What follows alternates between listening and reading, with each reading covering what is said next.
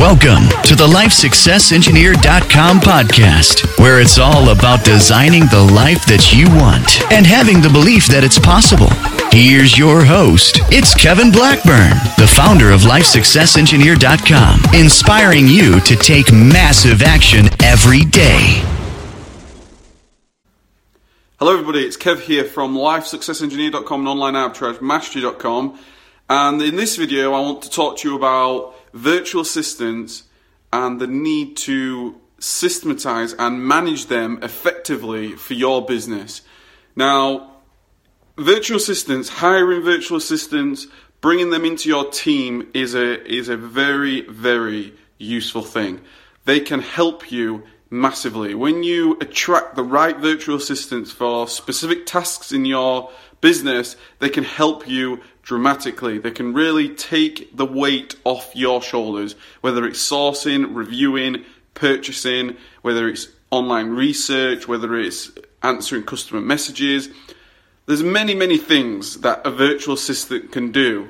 We can get into user settings, we could get into them controlling your accounts and all the rest of it. But in this video, I really want to stress the importance of managing your virtual assistants via systems. Now, I consumed a lot of information last year. I, I learned a lot. When I first quit my job and I came out of the, the sort of um, the employee mindset, if you like, and I started thinking business and how I can manage my operations, how can I manage employees and virtual assistants. There's there's a lot of data and there's a lot of um, knowledge that I consumed and put into practice. And what I've learned is really there's there's a a really important foundation that you have to put in place when you are attracting people into your business, whether that is virtual assistants or employees. And it all starts really with you, the business owner. You need to set the foundations for your business. And you can do that in a simple way simply create the documentation in your business that will allow all your employees to know what is going inside your mind.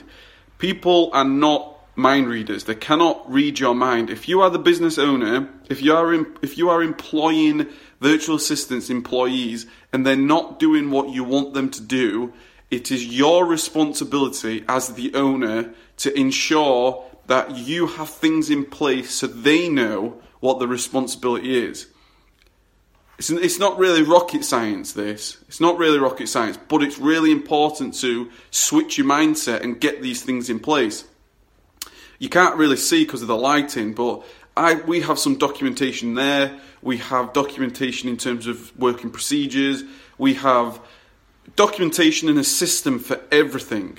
It's actually stuff that I, th- I, talk about in the, the business training element of online arbitrage mastery, all a part of the, the same entry fee. You get the, the standard course as well as the business course, talking about the fundamental principles, the fundamental documentation that you need in your business because when you set the tone of your company, when you set the tone for your operations, it should all be from the base foundation that you set. I like the quote um, I can't 100% remember it specifically, but we you have to remember that you as a business owner, you cannot manage everybody all the time, like one on one. You know, are you doing this? Are you doing this? Are you doing this? Because you would literally be running around all day. So what I really like is we manage systems and not people. It's the it's the systems that manage the people. And if you can change your mindset, if you can set up systems in your work workspace, if you can set up systems in your business, you can really, really help yourself. You can really, really help get to the next level. And if there is any problems, then it's with the system, not the people.